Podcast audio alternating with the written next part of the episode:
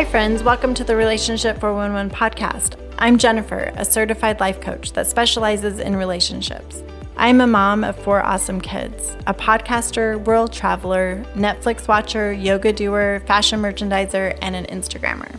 I want to help you with your relationships, mainly your relationship with yourself, your family, and God. Thanks for listening and letting me share the tools I have learned that can help you in this journey we call life. Hey, friends, happy Halloween. Today I'm going to, um, anyways, I have a few thoughts and I love Halloween. It's the last day of living, or I have to get out of my house today. It's the last day that I will be a part of my house and I'm getting ready to start my new chapter. And as I was thinking that this podcast was going to air on Halloween, for whatever reason, I thought of my brother. And what do Halloween and my brother have in common? Well, my brother was born um, October 7th. So we recently celebrated his birthday. And of course, Halloween is October 31st, which is today.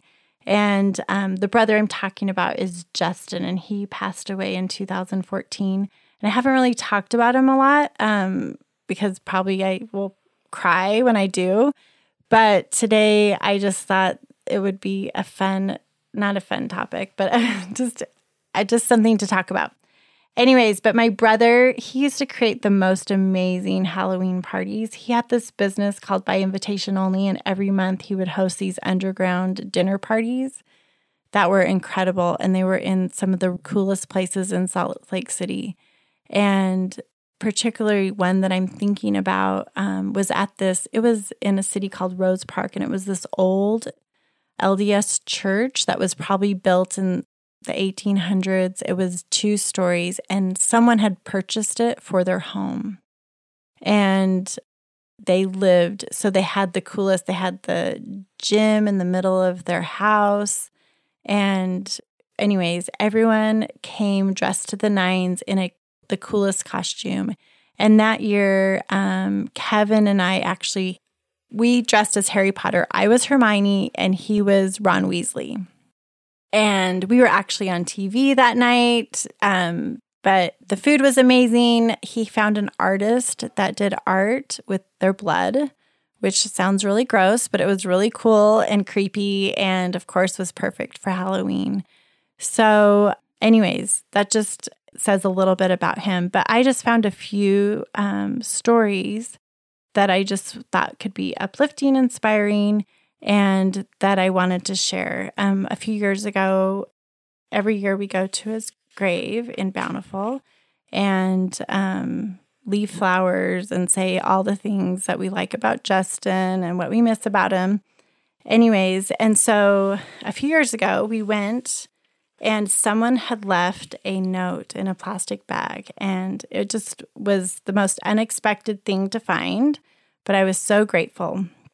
Um, and this is the letter to justin's family. I don't have a way of contacting you so i hope you find this note.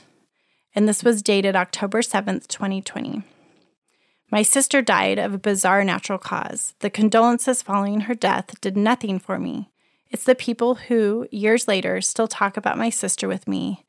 That's what I want. You want that too. And it's so true. If you know of anyone that has lost a loved one prematurely, um, or even just lost a loved one, I don't think you're ever wrong in asking, like, hey, tell me about your brother, your dad, your sister, your friend, or your child. Um, but also, if you have an experience with them, to definitely share with them because this like made my kids. We were all on cloud nine after reading the story about Justin. So here's the story. Here's my favorite Justin story. We took a communications class at the University of Utah. I'm deaf. I have a hard enough time just being a student. Then the teachers make us make our own group for projects. I hate those times, having to wiggle through circles of hearing classmates to hope they let me work with them Usually, I just wait till the groups are formed and the teacher places me somewhere. I don't get good grades in those straggler groups. One day, from either my note taker or captionist, I read that the teacher asks us to make a group. Uh. I feel a tap on my shoulder. I turn around. Justin hands me a note. Will you be my partner? We aced the project. We stayed communications partners at the U. So I just love this story because it totally exemplifies who Justin was. And we can all be that person to reach out and pay attention. He just was that kind of guy. The other story, or the other thing I wanted to share, um, I had was asked to give a talk, and I just think this is so true. And maybe, maybe Halloween. It's like the next day is like Day of the Dead, but I think death is such a hard thing for us.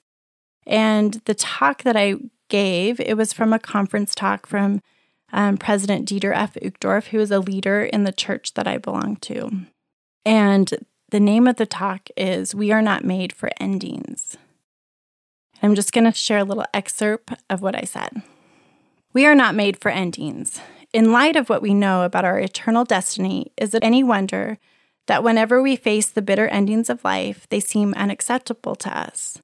There seems to be something inside of us that resists endings. Why is this? Because we are made of the stuff of eternity. We are eternal beings, children of the Almighty God, whose name is endless and who promises eternal blessings without number. Endings are not our destiny. The more we learn about the gospel of Jesus Christ, the more we realize that endings here in mortality are not endings at all. They are merely interruptions. Temporary pauses that one day will seem small compared to the eternal joy awaiting the faithful. How grateful I am to Heavenly Father that in His plan there are no true endings, only everlasting beginnings. So, as I found this that I said today, I was also thinking that endings, even when they're here on earth, like a divorce, like what I've been dealing with the past six months, are hard. And we don't like things to end, especially in ways that we were not planning or expecting or thinking about. But it's okay because we can always get through it. And we know that there is something in the hereafter, in eternity.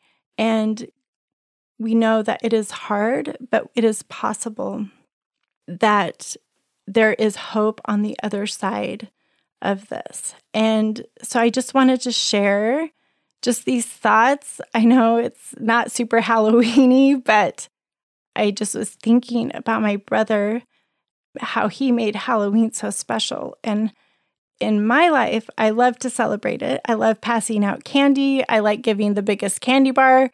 Um, I'm hoping in my new house I have trick or treaters coming um, but I think it's just a way to be able to commune and have fun with our neighbors and with kids. And it just seems to be a happy time, but also thinking about things that are eternally in our life. Maybe you've lost a loved one or are struggling with an ending that you weren't expecting to happen with a job, with a marriage, with a child. Um, there's lots of things that can go wrong, but I hope that you can find peace that it is not the end. If you want more relationship tips, email me at jennifer at relationship411podcast.com so you can get on my email list. And also, you can find me on Instagram and Facebook at relationship411podcast. I promise to give you the 411 about relationships so you don't have to call 911 for yours.